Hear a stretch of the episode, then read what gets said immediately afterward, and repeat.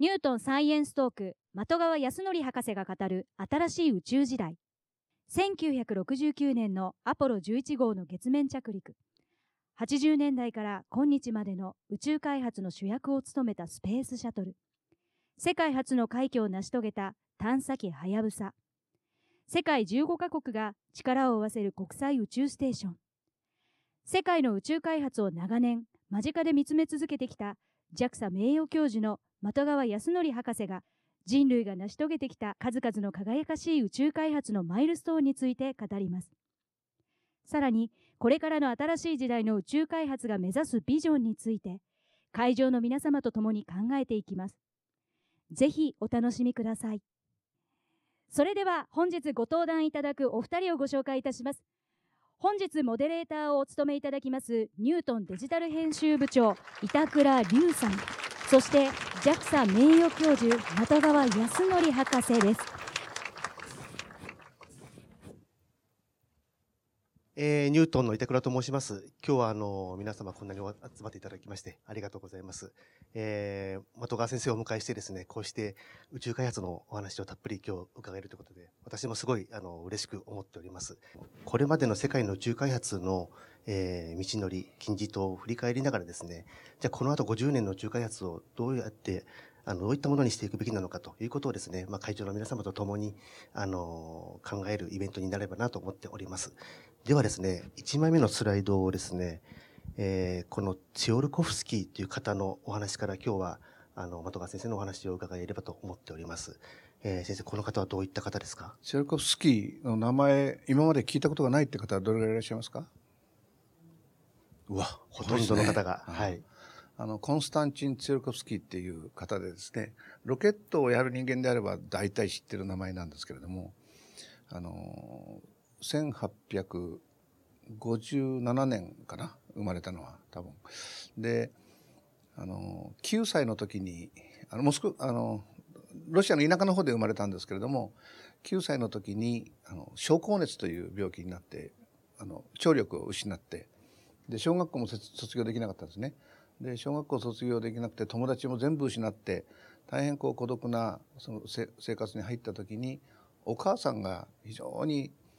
あの才能この子の才能を認めててですねうちにある本を片っ端から読ませたんだそうですね。そこであの空に憧れて結局それから一生宇宙のことをずっと考え続けた方ですね。で一番言われる功績というのはあのまあ、何かの運動っていうとニュートンが大変有名なわけですけどもニュートンの運動方程式をその宇宙に適用してロケットというものを使えば宇宙飛行ができるということを科学的に証明してみせた人です歴史上初めて。で我々がロケットの設計をやる場合にツェルコフスキーの方程式っていうのが今ありましてそれを現場でまだ使ってるっていうね非常に基礎的に大きな仕事をした人ですね。ただ驚くべきことにこの人はそうやって小学校も出なかったんだけど独学で全て勉強したんだけれどもそのその学力の高さというよりも着想とか想像力っていうのがすごくてですねあの、まあ、宇宙にロケットを使えばいけるってロケットはそれまで武器武器だったわけですからそれを宇宙へ行く道具として再発見したっていうことの凄さもそうですけれども例えば我々が今未来計画として考えている宇宙エレベーターとかですねあるいは、まあ、宇宙ステーションの思想もそうだしそれからロケットとしては液体燃料ロケットっていうのが大変大型にするのに適してるとか燃料としても液体酸素と液体水素が非常に優れてるとかそういう発見も全てやってて我々が結局今未来計画で描いているものの着想はほとんどこのツェルコフスキーからの頭から出てるっていう驚くべきことですね。まあ、そういう意味ではこうやってツェルコフスキーと話してるところで1時間ぐらいかかりますけどあの何もその我々の現代の子どもたちのように参考書があって問題があれば答えも出てるというふうなことが一切ない時に一人でずっと独学で全てを勉強しながら想像力を膨らませていったっていう意味で、まあ、我々が大変恩義を感じてる人でもありますけれどもこの人の一生っていうのを私大学生の頃に知ったんですけれども、まあ、もあの最も生涯で衝撃を受けた人ですね。こういう人が生きてたんだっていうことですね。だからまあ、この人のことを思い出せばいつもあの少々のことではひるめないっていうか大変元気が出るなっていうそういうまあ方だと思います。まあ、これぐらいにしておきましょうかね。まあ、このツヨルコフスキーからあの世界の宇宙開発が始まったと言っても過言ではない方なんだということですね。えっ、ー、と、えっ、ー、と、ソビエト連邦になる前のロシアの、え、科学者でいらっしゃったということですね。はい。ではですね、えー、的川先生は1942年にお生まれになったということですが、えー、その年にですね、V2 ロケットというものが打ち上がります。えー、その V2 ロケットを打ち上げた、その、えー、功績者がホン・ブラウン博士だということですね。ホン・ブラウンですね。えー、この方はですから、まあ、小さい頃から大変ロケットのことが好きだった方でもう中学生ぐらいの時に火星に行くその絵を描いたりしてたような人ですがあのドイツは彼がだから若い頃にはあのご存知のナチスのあの支配下になったわけであの自分が結局ロケットをやるために火星や月に行くためには大きなロケットが必要だと。いうことに非常にもうあの悩みがあってですね現実にそのツェルコフスキーのように思想として考えたんじゃなくて現実に行きたいというふうに考えたわけでしょうね。で結局その大きなロケットを作るためには結局当時ののナチスと組まざるを得なかったって悩みはあったけれども結局その北ドイツの非常に偏僻な都市でですねみんなと協力しながら大きなロケットを作って1942年にそれは世界最初のミサイルとしてロンドンにどんどんどんどん落ちていったわけですけども、まあ、それが結局戦争に負けた後であのドイツは降伏をしてでフォン・ブラウンたちはみんなアメリカにあのトップクラスの人は全部アメリカに行ったわけですね。それでアメリカで最初は大変やっぱり戦争犯罪人のような扱いを受けて非常に苦労はしたんですけどもなかなかアメリカの力で人工衛星が上がらなくてで後で出てくるスプートニクというあの当時のソ連に先を越された後ついにフォン・ブラウン登場せざるを得なくなってこの人の力やっぱり必要だということで登場してで最初のスプートニックを上げたロケットも彼が中心になって開発したものですしその後皆さんご存知のアポロ計画のロケットも彼が中心になってやったものですね。実は1971年だったかに日本に来たことがありまして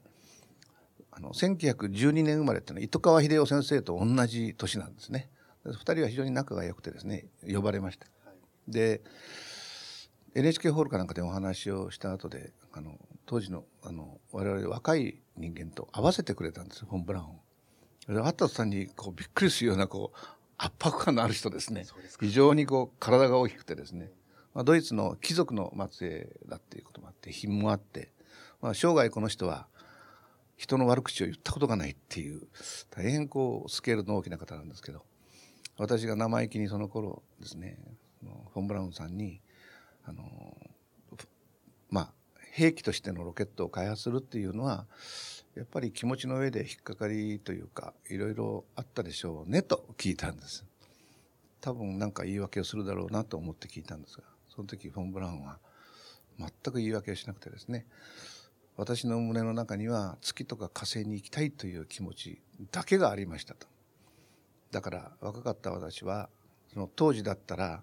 悪魔と手を結んでもそれをやったと思いますって言って胸を張って答えられて私はもう何も言えなくてちょっと圧倒されるような思いでしたね。だからツヤルコフスキーとはまた別の意味でどういうか歴史を大きく作る人の気持ちっていうのはなんとなく何か欠けてるものがなんかあるような気もするけどあの迫力というんですかね自分の追い求める気持ちの強さっていうのがいやすごいもんだなっていうような感想を持ったのを覚えておりますね。はい、ありがとうございます。これが最初のロケットで、そして、えー、人類初の人工衛星が、えー、1957年に、えー、ソ連が打ち上げるわけですね。これがスプートニク。えー、競争していたアメリカは、まあ、スプートニクショックといって大変ショックだったと。でその立役者が、えー、このコロリョフというコロリョフですね。ですね。1957年って私高校生だったんです。でこれが西の空にあのずっと動きながら点滅しながら動いていく様子あの現実に肉眼で見ましたで不思議な気持ちがしましたね人間が作ったものがぐるぐる地球を回るっていうことが非常に 不思議だなっていうか私は広島の呉って町で生まれたんですけど呉の西の空にずっと夕焼け空に動いていく様子を見ました。で、これの指導したコロリョフって人はあまり知られてないわけですけれども、あの、フォン・ブラウンの、フォン・ブラウンがアメリカにいて、で、コロリフがソ連にいて、まあ、要するに最も強力なライバルだったわけですよね。二人は会ったことがないんですけども。で、フォン・ブラウンの顔はコロリョフはいつもソ連、モスクワでずっと見てたらしいですよ。あの、まあ、テレビはないけど、その新聞とかで。でも、コロリョフの存在そのものは全然知られてなかったんですね。で、亡くなった1966年に、あの、初めてこう新聞記事のようなものにこう出て、それで、あこんな人がいたんだっていうことを世界は知ることになったわけですね。だから、あの、まあ、当時フルシチョフっていう人が、あの、第一書記だったわけですけども、彼は、あの、コロレフが、あの、CIA に暗殺されるのを恐れてたという。あまりにすごいので。競争相手である。ロケットも人工衛星も全てこの人が中心になって開発したんで、コロレフの果たした役割っていうのは、フォン・ブラウンがアメリカで果たした役割ははるかに大きいわけですね。はい。いわゆるロケット、宇宙、ソ連の宇宙開発の領袖っていうことで、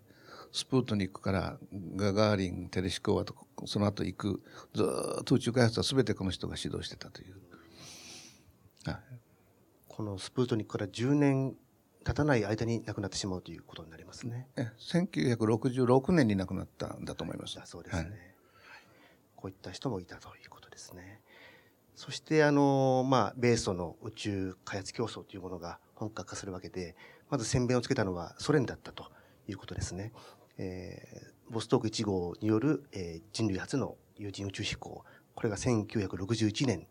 のことだったということですね。えー、的川先生はこの時大学生でいらっしゃる大学生ですね。はい、ガガーリン。これがまあ宇宙飛行士第1号我々小さい時には宇宙飛行士って職業がなかったということですよね。だから、今の小学生は宇宙飛行士になりたいって言いますけども、なりたいっていうのはやっぱり具体的なこういう人物像があるからで、まあ、ガガーリンのが飛んだ時には、アメリカはすでにマーキュリー7っていう、あの、まあ、あの、いわゆる The Right Stuff っていう、あの、まあ、映画にもなったような、ああいう人たちは誕生してて、訓練してたわけですけど、ソ連はきっとやってるに違いないというのがあったけど、秘密でずっとやられてよくわかんないけど、突如飛んだわけですよね。だからアメリカのショックは非常に大きかったという、ね、先を越されたということになりますよね。はいさらに、えー、まあ、伝説というべきソ連の宇宙飛行士、えー、上が女性初の人類人類初の女性宇宙飛行士テレシコワさんですね。下が、えー、人類で初めて宇宙遊泳を行った、やはりソ連のレオノフさんと。レオノフさんですね。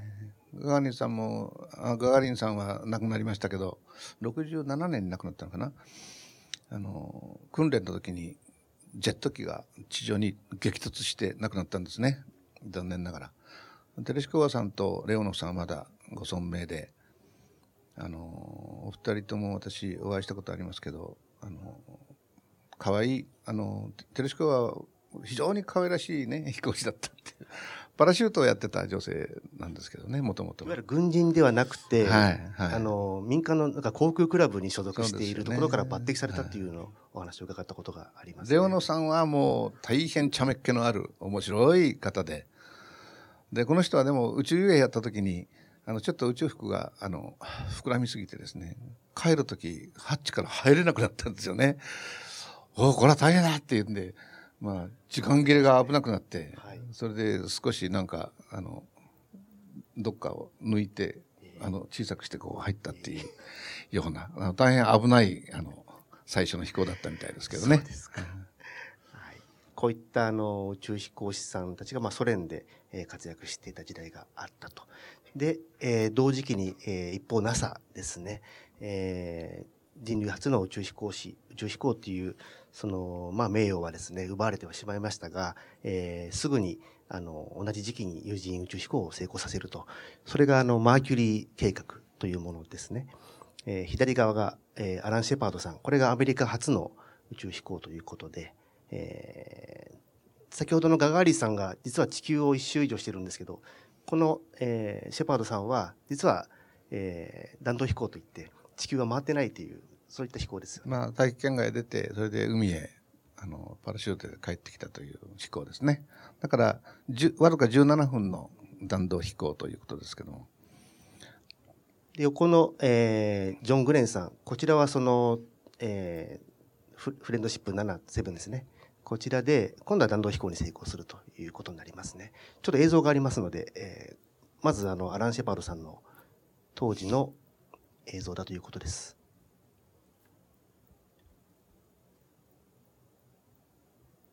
宇宙飛行士が7人いたということですかね。はい。7人のうち6人飛んだんですね。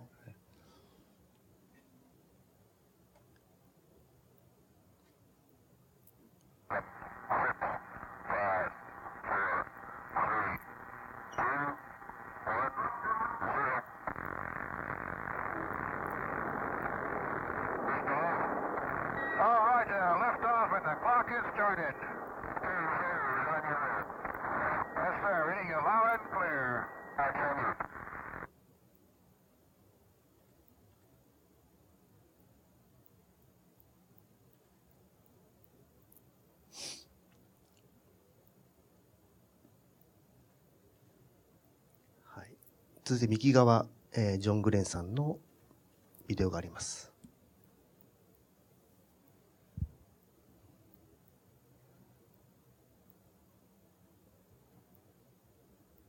宇宙服も今と比べると、とても簡素というかそうですよね。これはあの、マーキュリーの宇宙船とかジェミニの宇宙船を設計した天才的な技術者がいらしてで日本に来たことありますけどで飯食いながらお話しした時にですね宇宙飛行士初期のそのライトスタッフっていういった連中は全く命知らずの知らずのやつらでその当時のソ連のガガーリンをはじめとした宇宙船っていうのはできるだけ人間が動かなくて済むように自動化しようとしてたんですね設計思想。ところがアメリカはのそのやっぱりそうしようと思ったらこの人たちがみんなできるだけ人間に働かせてくれって言ったっていうわけですよ。はい、でも人間より機械の方がお前ら絶対確かだよって言ったら、いや、そんなことはないと。うん、ルールを作れば、ルールを破ることが好きなような人たちばっかりだというわけですね。現代の宇宙飛行士とだいぶ違うっていう話をして、はい、嘆いてんだか褒めてんだか分かんないような感想をまさに命を賭して先頭に立ったという二人になります、ね、シェパードさんって実は日本に来たことがあってあそうですか。あの北九州にありますスペースワールドってあの新日鉄のありますね。施設が。あそこの前夜祭で見えてたんですね。でその時にあの面白いエピソードがあって7人の飛行士のうち誰が最初に飛ぶかっていうのは結構揉めたんだと。でみんな自分が飛びたいわけですよね。でところがあのその当時のそのその飛行室を管理してた人が大変粋な計らいをして自分が飛ばないとしたら誰を飛ばせたいかっていう投票をさせたんだそうです7人に。それでその投票結果っていうのは公表されなかったんだけどそういうプロセスを経たためにみんな納得したんだというそれでアラン・シェパードがまあ選ばれたわけです。で実際はアライ・シェパードさんが最高得票だったんですかねってそれは分かんないけどねって。でただ少なくともジョン・グレンが最高得票だったってことは絶対ないと思うよっていうのが彼の感想でですね。ジョン・グレンはあんまりみんなのこうこう尊敬を集めてるっていう人ではなかったみたいですね。大変あの勇敢な荒くれだけども まあ乱暴だったわけではないでしょうけどね、はい、まあ後にでも最初の軌道飛行はジョン・グレンがすることになるわけですね。そうですか。で、えっ、ー、と、アメリカは、そのマーキュリーあの計画を成功させた後に、今度ジェミニ計画というものを成功させると。えー、ジェミニというのは、まあ、双子座ということですが、あの、その名の通り、二人乗りの宇宙船を、えー、宇宙計画を成功させるということですね。宇宙博に、あの、一人乗りのマーキュリー、二人乗りのジェミニ、三人乗りのアポロっていうのが順番にこう並んでて、大変こう、えー、歴史を歩いていくようなね、そういう見学になりますけど、実際はあの、でも、ケネディ大統領がアポロ計画をやるっていう大演説、有名な演説をやった時には、その前にはですね、アメリカは現実にはその、アラン・シェパードっていう人が17分の弾道飛行をやっただけだったんですね。これは大変無謀な、我々聞いてても、ええー、わずかそれぐらいの経験しかないのに月へ行くって言ってんの？っていう大変そういう感想を世界中の人が持ったと思います、ね、はい、うん、このジェミニー計画はつまりその今ご覧いただいたようなドッキン宇宙船同士のドッキングですとか、えー、長時間での宇宙滞在ですとかこのこの後に続くアポロ計画への、まあえー、準備のあの位置づけがあったと。本当はあのジェミニ計画っていうのは、そういう位置づけのない計画だったんですね。はい。マーキュリーの計画があった後、ちょっとだけ何かこうテストをするための計画だったんですけど、あの、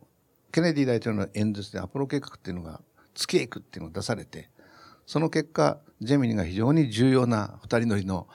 あの、ドッキングとかランデブーとかっていうのをやる計画として浮かび上がってきて、はい、非常に大切なミッションになったわけですね。はは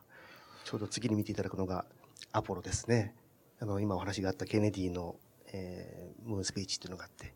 アメリカは月に行くぞということですね。1969年にアポロ11号がついに月面に立つということで、私、あの、1973年生まれなんですが、このアポロのもう世界中の大フィーバーというのを私は見たことがなくてですね、一度見てみたかったなと、そんなふうに思います。そういうのって後々差別されるんですよね。日本でも世代っていうのがありましてね。例えば、はやぶさでプロジェクトマネージャーやった川口君っていうのがいますけど、川口純一郎って。あれ、糸川先生に会ったことがないですね。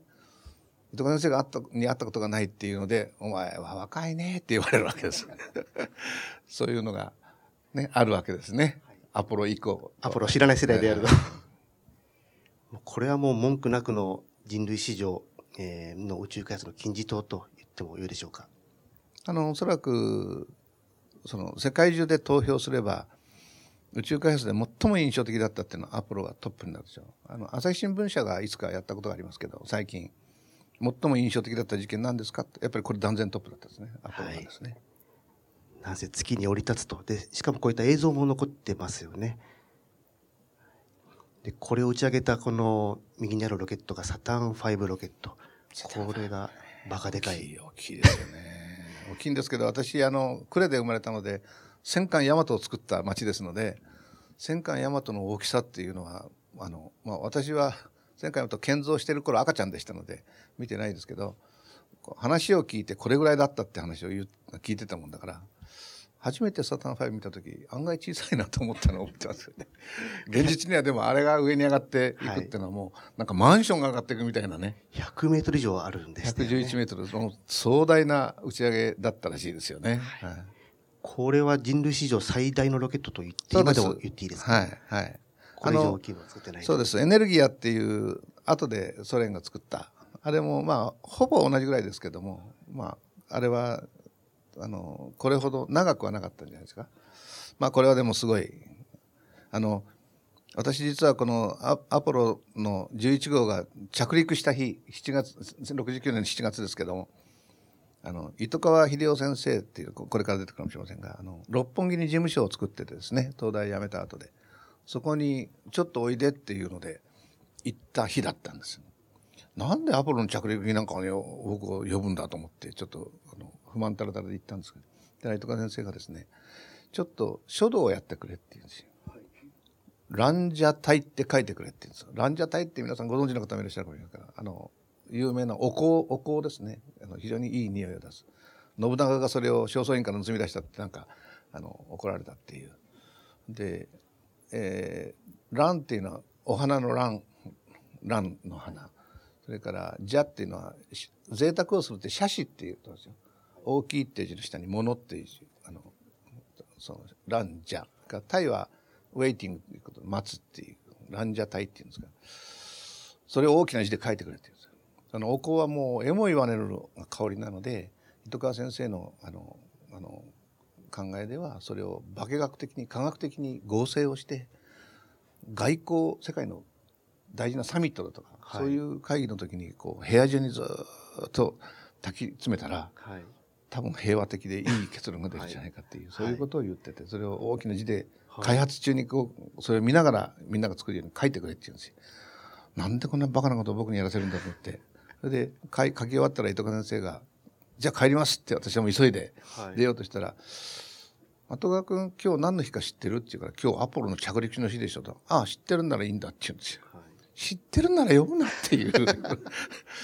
急いで行って、はいそれで帰れなくても間に合わなくて、はいお茶の水でもう時間切れになってお茶の水の喫茶店に入ってこの映像を ずっとそうですか。見たんです。ご覧になった時の思いはどうな、ね、これ1969年ですから、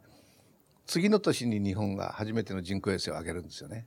でそれまで何回も打ち上げがうまくいかなくて、我々は非常に悔しい思いをしてましたから、あの、こう、定かでない映像が月面でううごめく様子を見て、世界中の人が感動したわけですけど、当時日本にいた我々の仲間とか先輩たちはそうではなくて、感動もあったけど、非常に悔しい。我々はまだ人工衛星も上げてないのに、あの人たちは月へ行ったっていうのでですね、そういうちょっとないまぜになった複雑な気持ちになったのを覚えてますね。それは。そうですかはいはい。はい、あの的川先生が歩んでこられたあの道のりも含めてですね今あのお話出ましたが、えー日本の宇宙開発についてここで、えー少し振り返らせていただこうと思います。えーあのい何回かお話出ました糸川秀夫先生が、えーペンシルロケットを水平発射したという、まあ、日本のですね、えーもう記念碑的な実験が1955年55年。これ私中学生でしたから、あの、おペンシルって名前はその時聞きました。全くあのロケットをやることになるとは知らない自分の人生で、はい私はテニスばっかりやってた人間なので。で、糸川秀夫って名前もその時知知りましたけど、はい後に自分の指導教官になるとも知らなかったんですけどね。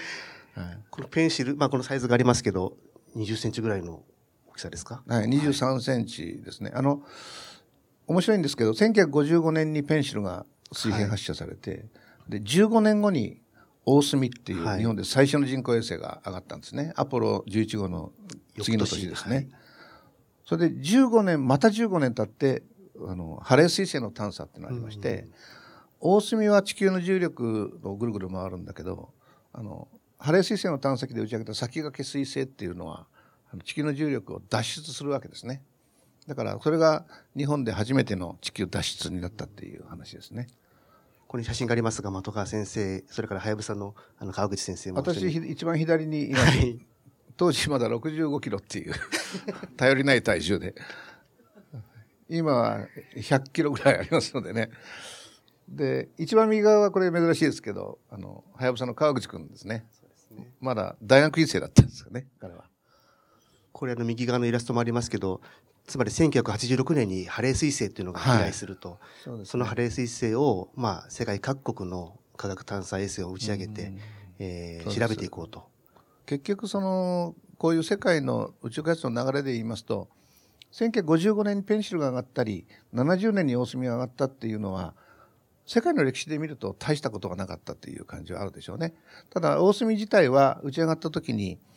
ソ連アメリカフランスに次いであの4番目の自力で人工衛星を打ち上げた国になったのでそういう点でのニュースにはなりました。ただ70年からそのハレー彗星の探査までの15年間っていうのは人工衛星をいくつもいくつも地球周周回するのを打ち上げての科学科学目的のいろんな観測をしてたわけです。でまあまあ強いて言えば1979年に打ち上げた白鳥っていう X 線の天文衛星がありましてこれがそれまでの成果を非常にこう総括する形であの、まあ、ブラックホールにつながるような研究を随分して X 線天文学っていうのは日本がその時にガーッとあの世界のトップに躍り出たっていうのがあるんですけども実際はこのハレーの探査であの世界の仲間入りをしたっていうね世界の国際舞台に出たのはこれがあの、まあ、最初だったここからは日本の宇宙開発は世界の歴史の中にずっと入っていったというそういう流れになってるんだと思いますね。その記念碑的なミッションにも参加されたということですね。で、近年で言いますと、まあ、大きな話題になったはやぶさ、えーこの糸川先生のお名前のついたですね、すね今、あの、小学生回ってますけど、あそこに行って帰ってきたと、もそう大フィーバーになりましたけれど。これは15年後のことなので1985年に打ち上げたので次2000年なんですよ本当はね。2000年頃これ打ち上げたかったんですけど いろんな事情で伸びて結局2003年になっちゃいましたけどこれがでも記念碑的なミッションとしてはまあ大変あの皆さんの印象に残ってるんだと思いますよね。はいはい先生、そこでピースサインされていらっしゃいますね。これ着陸した時にあのここの管制室からあの歩いて5分ぐらいのところにプレスルームがあって、まあ、これぐらいの部屋ですけど新聞記者さんがずっと待避待機してるわけです。で寝袋なんか持ってそこで徹夜で取材をしてくれてるわけですよね。ところが皆さんにここを覗いてもらうと大騒ぎになるので、ちょっと離れたところにいてもらって、でその代わり、あの、私が時々行って解説をしてたんですね。その方たちに。そしたら、着陸した瞬間ってのは我々見られないのか？とか言って、皆さん文句言われるので、そうだなまあ、固定カメラででも、ここ、ここ、こ据えてあるこの固定カメラで皆さんに様子は見せますからって言って約束したんですが、着陸した瞬間に私ちょっと思いついて、そうだ、うまく着陸したっていうことは皆さんわからないなと思って、振り返ってこう、ピースとかでやったら、その瞬間プレスルームがわーっと湧いて、あれは良かったって言われたわけですよね。わかりやすい、あの、あれですね、イメージですね。はやぶさの映画はあの、3つ、3本あるんですけど、できたのが。その時に、あの、私の役をやってくれた西田敏行さんとか、あの、皆さんみんな、このシーンをやるわけですよ。練習してました、こうやって。面白かったですね。それこそ、はやぶさ世代っていうようなですね、宇宙ファンができたんだろうと思いますね。はやぶさに参加できなかった人は、また悔しい思いをするっていうね。そうですね。それから先ほどのソ連のレオーノフさんと的川先生が一緒に写られたお写真。78年かな。1978年かなんかに、アナハイムっていうあの、はい、カリフォルニアので学会があった時に、これは76年か。あの、その前の年にアポロ・ソユーズの共同飛行っていうのがあって、アポロとソユーズがあのドッキングする、上でドッキングするっていう。そういう、あの、次の年に、あの、アメリカで学会があったわけです。その時、レオノフが記念講演をした時に一緒に写真を撮ったの痩せてるでしょ、ね、そしてローマ法ですかね前のこれはローマ法パウロ2世ですね、はい、86年にハレーの探査のハレーは86年の3月にもうずっと遠くへ太陽に近づいた後遠くへ去っちゃいましたのででこのその世界4極でやった6機の探査機が非常に大きな成果を上げたわけです国際協力で。はいでイタリアのあのパドバパドアっていうところで総括会議をやったらあのローマ法から連絡が入ってこれほど大規模な国際会議国際協力をやった宇宙のあの成功した例っていうのを私初めて聞いたと。だから帰りにバチカンに来てあの話を聞きたいということでみんなでわっと押しかけたわけです。で終わった後一人一人とこうやって握手をしてその握手をした時のローマ法のあの手が柔らかいんですよね。こうなんかシュッてたらマシュマロみたいな。もう一枚、あのー、アポロ11号で月面に降り立ったバズ・オルドリン宇宙飛行士とのお写真ですね。当然これは去年、一昨年来た時、あ、じゃ、じゃね、2009年に来た時だ。中央が。アポロで、え中央がオルドリンですね。で、えっと、40年、アポロ40年ですかね、記念で来て。去年も見えたんです。で去年はもう私メールいただいた時には「俺は83歳になった」ともうあのー、アジアに来ることはないだろうって言って寂しい感想を言って、はい、で83歳ですか？って私去年だから71歳だったので「あ馬年ですね」って言って。なんで俺が馬だって言うから、いや、日本ではそういう干支っていう考え方あってって言って話したら、そうか、俺は馬だったか？とか言って、感慨深い顔をされてたのを思いますけど。はい。では、先ほど、あの、辿っていったアポロのその次にですね、えー、世界の宇宙開発はどのような方向性に行ったのかというところに話を戻したいと思います。えー、左側がソ連の宇宙ステーションサリュート。で、右側が、えー、まあ、アメリカ初の宇宙ステーションと言ってもいいですか？すね。スカイラブ。はい、結局、あの60年代にアメリカとソ連というのがコロレフとフォン・ブラウンのその、まあ、競争でずっと月を目指してたっていうのは我々は知ってましたけどソ連が本気で人間を月に送ろうとしてるのかっていう情報はそれほどその出てはいなかったと思うんですよ。はい、でもアメリカははっきりとその動きを察知しててそれでもう必死だったわけです。ただ1966年にコロレフが死んだ急死したわけですよね。それでちょっとこれはもうアメリカ勝つだろうなっていう感じ我々はまあちょ第三者だけど見てまし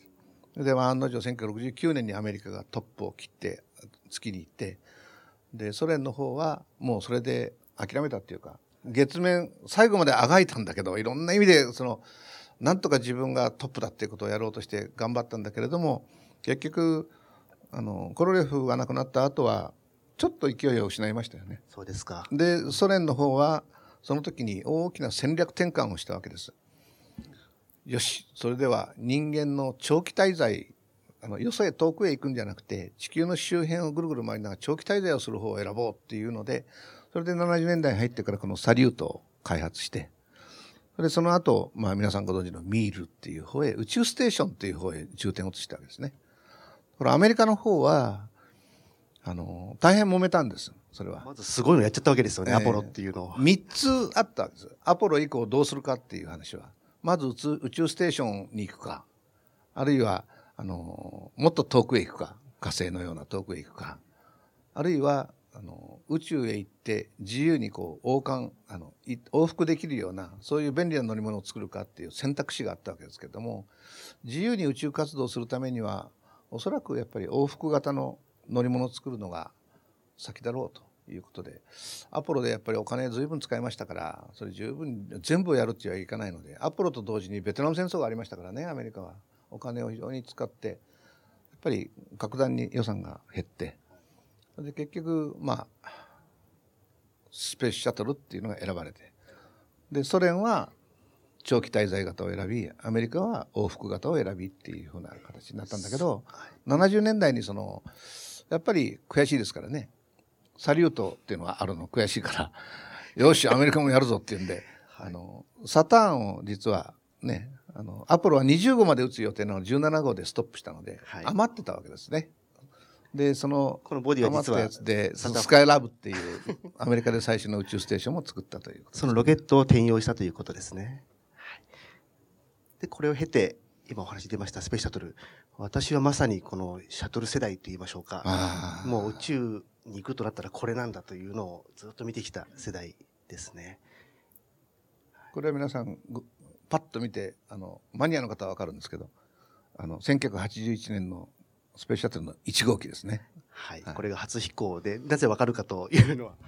分かりますかね？ああ分かりますか？タンクの色ね。タンクの色が白いあとは全部茶色っぽい色になってるわけですね。塗装が重すぎるんでね、えー、あれ。白い塗装にするとすごく重くなるんでそれを剥がしたという。あとは次の。これはでも皆さんどう思われましたかね？これご覧になった時私は変なものが上がっていくなと思いました。初飛行を見た時。飛行機のようなものがついてますよねオービター。飛行機って水平に飛ぶっていうのがなんか我々の常識なんだけど飛行機が縦に飛んでるってそれもロケットの背中について飛んでるっていうんで。いやなんか妙な寄せ合わせたようなものが飛んでいくなっていう印象を持ったのを覚えてます。異様な姿だっていう感じがしました。そうですか、もう見られてしまうとこれぞ宇宙。往復の、えー、23回見るともう 素晴らしいものとねくなってなりましたけどね。135回の、えー、ミッション成功、ね、まあ、あのやった中で、えー、残念ながら2回の大事故を起こしてしまったという歴史もあります、ね、チャレンジャーもコロンビアも大変悲惨な事件だったんですけどもまあ、135のうちの2つが多い多いと見るか少ないと見るかっていうのはいろんな見方がありますけど例えばまあ部品が100万個ぐらいあるとして一つ一つの部品が0.99999っていうその非常な信頼性の高いものであってもそれを100万回かける掛け算をするとやっぱりある程度の確率で事故が起きるっていうのは、こういう乗り物は仕方がないものかもしれない。航空機事故でもそうですけどもね、はい、航空機はそんなに部品は多くないけれどもまあアメリロロシアのソユーズというのは今97%以上の成功率を誇るんだけどそれでもだから三十数回に1回は事故を起こさざるを得ないっていうことですからね。数年前にプログラス補給機を積んだソユーズも失敗したっていうのがありましたね。はい、はい、特に今ロシアの話は違いますけどプロトンっていうのがよく事故を起こすんですよね。はい、で H2A も皆さんあの H2A はものすごく今ずっと連勝記録なんですけど失敗しないんですよね。うんだから一般の方はもう H2A も完璧ですねっておっしゃるんですけどそういうこうデータを頭に置いて H2A の打ち上げを見るとですね連勝記録が伸びれば伸びるほど担当者は不安になってくるっていうのがそれが正直な気持ちなんですよね。世界のどのロケットでも20機か30機に1機ぐらいは確率的には事故を起こさざるを得ないのでその不安な気持ちっていうのを胸に置いてみんな仕事してるって必死で仕事してるってことはご理解いただきたいと思いますよね。はい、2011年に、えー、シャトルは退役しまして寂しいことでしたね。はい。で、こうした長あの長期滞在滞在の、えー経験を積み、様々なあの国際協力の場ともなって、そしてあの現段階の到達点、えー宇宙ステーション、まあ、これがまずミールですね。ソ連の宇宙ステーションミールとのアメリカの宇宙ステーションとのドッキングという場面ですが、で、これを経てですね、国際宇宙ステーション ISS、これがまあ、えースプートニクから始まり、えーずっとやってきた世界の宇宙開発の現時点での到達点ねいうことになるかと思います。ちょっと皆さんご存知だと思いますけど、複雑なあの経過をたどったんですが、80年代にあのレーガン大統領が、えーそのさっき出たミールに対抗する西側の結束の宇宙の象徴として、あのフリーダムっていう国際宇宙ステーションを作ろうという提案したわけですよね。で、まあヨーロッパ、日本、そういうのはいろいろ協議をしてたわけですけども、そのうち、なんかうまく作れないうちに、ソ連邦が崩壊してしまったってね。そうすると、一般的には、ミールに対抗してこれを作ろうとしてたわけだから、東側っていうものが、まあ、かなりめちゃめちゃになったので、西側の結束の象徴って作る必要ないんじゃないかっていう、そういう話には一時期なったわけです。ところがまあいろんな事情があって、そのソ連、あるいはロシアの人たちも入れた、それじゃあもっと大きな規模の国際宇宙ステーションっていうんで、世界のその協力の象徴としてこれを作ろうっていう話にこうスライドしていって、ただアメリカ国内でも結構反対があってですね、1995年でしたが、クリントン、クリントンの頃に議会であのこれをやめようっていう決議が出されたことがありますけど、一票差で否決されたっていう。ええ。クリントン必死でとにかく徹夜で走り回って、はい。あの非常に危ないところだった。あれは否決、あの可決されてたら、あの日本もあのヨーロッパもほったらかしにされたっていうことになるんですけど、はい。でそういう95年の危機を経て、98年に、まあ、ロシアの入ったズベズダーっていうのが打ち上がって、そこから建設が始まって、まあ、やっとここまでこぎつけたっていうことですが、まあ実際には、でも国際宇宙ステーションっていうものの今存在考えると、世界の15カ国がこれだけ熱心にこはい。ここ結束してやり始めたっていうのはすごいですよね。日本ももちろんそのメンバーであるということですね。15まあ若田若田さんはあの初めてアジアの人としては船長さんになったわけですけども、これ今の姿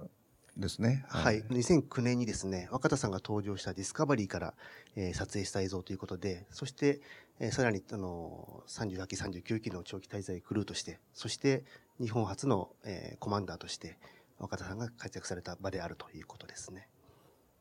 これ実際はあのこのい向こう側に日本のモジュールが希望っていうのがありましてで希望を希望を先頭にしてずーっと大体普通は動いていくわけです一番あのデブリが上がっ当たってくる人は危険なところに日本の希望はずっと これこれそうですねはい。で、若田さんがこの前までとあの滞在されていて、はいその間、まあ、あの、ソ連、あの、ロシアのクルーですとか、アメリカのクルーですとかと、あの、長く滞在されたと。ちょっと複雑な気持ちになりましたね。あの、若田さん、今、宇宙飛行士って宇宙からいくらでもあの、世界中どこにでもメールを打ったり、電話できたしたりするんですけど、地上からはまあ登録された人だけですから、若田さんはだからあちこちにメールを打ったりする。で、私に来たメールの中にですね、土曜日、日曜日はいつもは割とリラックスしてみんなでお国自慢をしたりするんだけど、今回はさすがにちょっと違いますと。地上ではウクライナの情勢が非常に厳しい状況になっていると。でちしかも宇宙ではロシア人とアメリカ人がこう同席しててそれで一緒の仕事をしててそこに日本人が一人混じってるという状況で今後の世界のあの方向性っていうようなことにしついて非常に熱心な議論をしてるっていう話をしてました。はい。でそれは考えてみるとそのあの当時プーチンオバマどちらもその非常に厳しかったけれども国際宇宙ステーションでの仕事については何にも触れないで黙々とその援助とかそれを続けてたわけですよね。だからソユーズも黙って宇宙飛行士を運び戻してたわけです。あのロシアの人だけ運びようなんてことは言わないで。はい。でそれを見て若田さんのメールとそのつなぎ合わせるとですねなんだかこう宇宙でのプロジェクトっていうものを素晴らしいものをもしみんなで国際的なものができていくとそれが昔のあの古代ギリシャの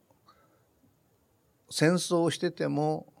オリンピアード古代オリンピックが始まったらあのやめたと休戦したというふうな、そのある意味で聖域になってたっていうことがありますけど、宇宙について今現代こう我々が考えるのに、なんか素晴らしい国際協力みたいなプログラムができるとですね、はい。ちょっと戦いたいけどあれがあるから戦えないねっていうような、そういうようなこう抑止力になるような、はい。まあ、ある意味で聖域になるような、はい。そういうものが考えられるとしたら宇宙じゃないのかなっていうはい。感じをちょっと予感として持ったんですけど。はい。うん。あの、これが今の到達点であり、この後少しあの、し未来の宇宙開発についてのですね、方向性を見ていきますが、今のお話というのがですね、あの、いい形で結びつけばいいなとそうですね思いますね。ちょっと見てみますけれど、えー今そのスペースシャトルが退役した今、アメリカはその民間にですね、宇宙交換機を、えー作ってもらうと。まあアメリカはまあご存知でしょうけど、えースペースシャトルがいなくなって人間を運ぶ手段がなくなったので、今はあの地球周辺については民間でとにかくやってくれと。ただし月とか火星とかかなりリスクを伴う仕事は国がやりますということで任務分担をしようとしてるわけですね。そのうちの一つが、これがドリームチェイサーという、えーシェラネバダがやってるやつですね。今、あの、3つ上がってましてね、候補がね。そのうちの1つ、有力候補の1つですね、ドリームチェイサーっていうのは。あの、シャトルと同じ翼があると、なんか、あの、なんとなく安心感が、安心感があるっていうか、まあ、あの、どれに決まるかわかりませんけれども、それの有力な一つではあることは確かです。すそして、まあ、これはまた先の話かもしれませんが宇宇宙エレベーターというものがあるで、まあ、私考えるのに、宇宙エレベーターっていうのはどうでしょうかね。材料の問題さえ解決すればもちろんできるでしょうけれども、まだかなり先の話になるでしょう。で、ただちょっと考えると、宇宙エレベーターっていうものも、さっきのツィエルコフスキーが初め描いてみせたもので、100年も前にこう考えたことを一生懸命我々は実現、技術的に実現しようとしているわけで、それを考えると、なんか、今の若者が考える計画は、もちろん昔考えられたことを実現するって大切なことですけども、なんか今まで考えられもしなかったようなはい。奇想天外な、でもみんなの希望がこう、こもっているような、そういうそのアイデアっていうものがもっと出てもいいんじゃないのかなっていう感じがしないでもないですね。はい。あの、この会場にも、あの、小さなお子様いらっしゃいますけど、そういった方から出るといいですね。そういったアイデア。それがさっきのこう人類の平和っていうみんなのねそういうものにつながるようなものが出ると大変いいなと思ってますけどね。そして、まあ、遠くへ遠くへと、あのーまあ、月に行って、じゃあ月どうするかということで、まあ、今のところ NASA はですね、その火星に有人で行くんだとはい。そうのを今、目指していると。遠くへ行くのが火星っていう時に月行ったからもう次火星っていうのは当然のことなのかもしれませんが火星に行ったらどうするんだろうってもっと考えると火星の向こうに着陸したいところがあるかっていうのは結構微妙な問題かもしれませんね。冥王星に行きたいって人いるかどうか。でも木星は着陸できないから木星の衛星に着陸するのかとかいろんなまあ話あるわけですけど火星はまあ現在生きてる人にとってはかなり終極的な目標なのかもしれませんがはい。有人飛行の将来っていうのは非常に今描きにくい状態になっているのかなと。うんそれをアメリカは今とにかくととりあえず火星っていうものを目標にしようと。で、それに向けて、まあいろんな考え方があって、途中でも月へ一旦行って、月でいろんな練習を積んでから火星へ行こうっていう考え方もあるし、あるいはアメリカが言ってるように、ちょっと小惑星のようなところを経由してから行こうかと。はいはいまあいろんな考え方がありますが、そういう話を、えーまあ今年ワシントンでやったわけですよね。初めての閣僚会議みたいなもの。で、数年先に日本で第2回の会議をやろうとしてまして、はい。それに向けて日本も、まあ、アメリカの考え方は基本的にその賛同して、一生懸命一緒に努力しようっていうふうな考え方を文部科学省も発表したようですけども、はい。まあ、少し日本が積極的になりつつあるようなムードもないではないんだけど、うん一方でまあもちろん宇宙というのはかなりその軍事的な意味っていうかねそういうような面もあるので総合的に国がどういうふうにやっていくかっていうのはそれほど単純な話ではないなっていう感じがしますね。はい目標としてはあるということですね。はい。今、小学生のお話できました、出ましたが、あのー去年ですか、ロシアのチェラビンスクに落ちた隕石、そうですね。ああいう衝撃的な事件も見ますと、小惑星探査というものもですね、うんまあこれは重要なそうですよね。はいこれは友人っていうことではなくてもですね、チェリアビンスクで落ちたのは17メートルぐらいの隕石だったわけですけど、近くのまあ湖かなんかに落ちて、で分析してみると、糸川で分析したのと非常によく似た成分だったっていう話がありますが、これはなんか糸川の母天体っていうか、もともとの天体と、そのチェリアビンスクの隕石が、あの、どういうかな、一緒だった。ひひょっとしたら一緒だったのかもしれないっていう仮説がまあ立てられてますが、えなんかそういうのは専門用語で隕石関係っていうらしいですけどね。それは、あの、それはまあ本当かどうか知りませんけど。そういう、でも、その、まあ6500万年前の恐竜絶滅みたいなことに、わずか10キログラムぐらいのものが、あ、10, あの10キロメートルぐらいのものが落ちてくると、おそらく人間は今なす術がないので、そういうものに対する対策をどうするかっていうのは、人類共通の問題ですよね。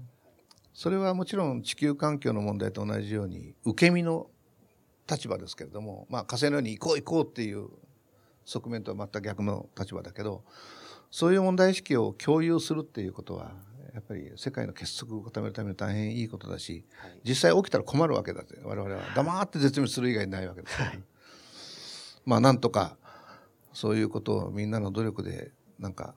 画期的な世界計画みたいなのがね、はいできるといいなという気がしますね。はい。えっと、最後のスライドになりますが、えー、これは先生どういった写それを真でしょうか？思わせてくれた最初のこれは画像なんですけれどもあの上のところにちょっとポツンとある見えますかねあの、拡大したのがこちらですね。あここにありますね、はい。青い点が。1989年にボイジャーっていう探査機があの海王星に近づいたわけですね。それで90それから過ぎてしばらくして90年にこれで惑星たちとはおさらばだということで水金地下木っていうのを順番に一つずつ丁寧に振り返ってこう記念写真を撮って今ファイナルショットって有名なものですがその時に撮ったこれが地球ですね。だから60数億キロメートル向こうから撮った地球でこれがポツンと浮かんでると。これ、この絵を見たとき、うちのちっちゃかった子供が、これなら僕でも絵に描けるなって言ったんですけど、画用紙にポンと点を一個描けばいいって言われて、いや、これそんなもんじゃないんだよっていう話をした。で、これは、どういうか、非常に感動した写真、私も写真ですけど、これ初めて、あの、綺麗な、綺麗な写真で一番最初に見せてもらったのは、モスクワで見せてもらいました。で、モスクワでその会議に出てたカール・セーガンっていう方、こう今写真がありますけども、カール・セーガンがこれを説明してくれたんですね。で、その時に、この、あ、これ、その時見たのもう少し青かったんですけど、青、青っぽい、青っぽい点だったんですけど、この青い、彼はこれをペイル・ブルー・ドットというふうに訳あの表現したんですが、この青白い点の中に、数十億人もの人がこうひしめき合いながら住んでるっていうのはあら私には非常に不思議に思えると。まあいろんな人がここにいるんだけども、ただこれが核戦争のようなことが起きて、これ色が青い色からこうどす黒い色に変わっていくと、これは我々がもう危機に瀕してるっていうことだと。その時、外から誰かが見てて、色が変わってきたぞ。これはあの星が危機にあの陥ってるに違いないって言って、助けに来てくれる人は誰もいないっていうことをこの写真は雄弁に物語っていると。だからこの青い色を守るのはここにひしめき合いながら住んでる私たちの責務だというふうにた大変感動的な説明をしてくれたのを覚えてます。これがでもさっきの小惑星の話じゃないけれども私たちのなんか地球が宇宙の中にこう浮かんでるはい。まさしく宇宙の中に包まれながら存在しているっていうことを大変よく物語っているものなんだろうと思いますね。宇宙というのはだから我々がこう地球から見るはるかな先のことではなくて地球そのものが宇宙の中にあるっていうそういう中で私たちは生活しているっていうことの実感がある感じさせるようなこうはい写真ですね。つまりその、月へ火星へっていう、外へ外へっていう方向性もありますが、そうですね。一方で、私たちの位置っていうものをねこうやって自覚しながら進める宇宙活動でなければいけないなというそういうことを感じさせるものかなっていう感じしますね。ありがとうございました。えっ、と、今日あの、たっぷりとお話しいただいたんですが、あの、ほん、あの、さらにですね、あの、私たちニュートンでは、あの、iPad 版というのがありまして、よいしょ。はい、そこでですね、あの、的川先生のお話、さらに、あの、収録されておりますので、もし機会があれば、あの、ご覧いただければと思います。はい。今日は、あの、えー、短い間ではございましたが、あの、これまでの宇宙開発のマイルストーンを振り返っていただきた後にですね、えー、これからの宇宙開発の方向性についても今日お話しいただいたわけですが、今日最後に的川先生、あの、えー、これからのですね、あの、宇宙開発を担う、はい、あの、若い人にですね、一つメッセージをいただければと思います。はい、短く、あの、結局今までの、若い人にとっては今までの宇宙開発はどっちかというと過去のもので、自分がこう生き、これから生きていく時代の土台を作ったものだと思うんですが、まあ私はそれは第一期の宇宙開発というべきかなと思います。だから宇宙進出っていう意味ではこれから第2期が始まるので国際宇宙ステーションに流れ込んできた国際協力っていうのをもう少し非常にこう未来をその我々の生活を豊かにし平和にするようなそういうものとして第2期の宇宙進出を全く違う姿で思い描いてくれれば想像力を働かしてぜひチェロコフスキー第2のチェロコフスキーが出てくることを、えー、望んでおります。よろしくお願いします。では今日はあの短い時間でしたが、えー、本川先生のお話いかがだったでしょうか、えー、今一度大きな拍手であのお送りください。ありがとうございました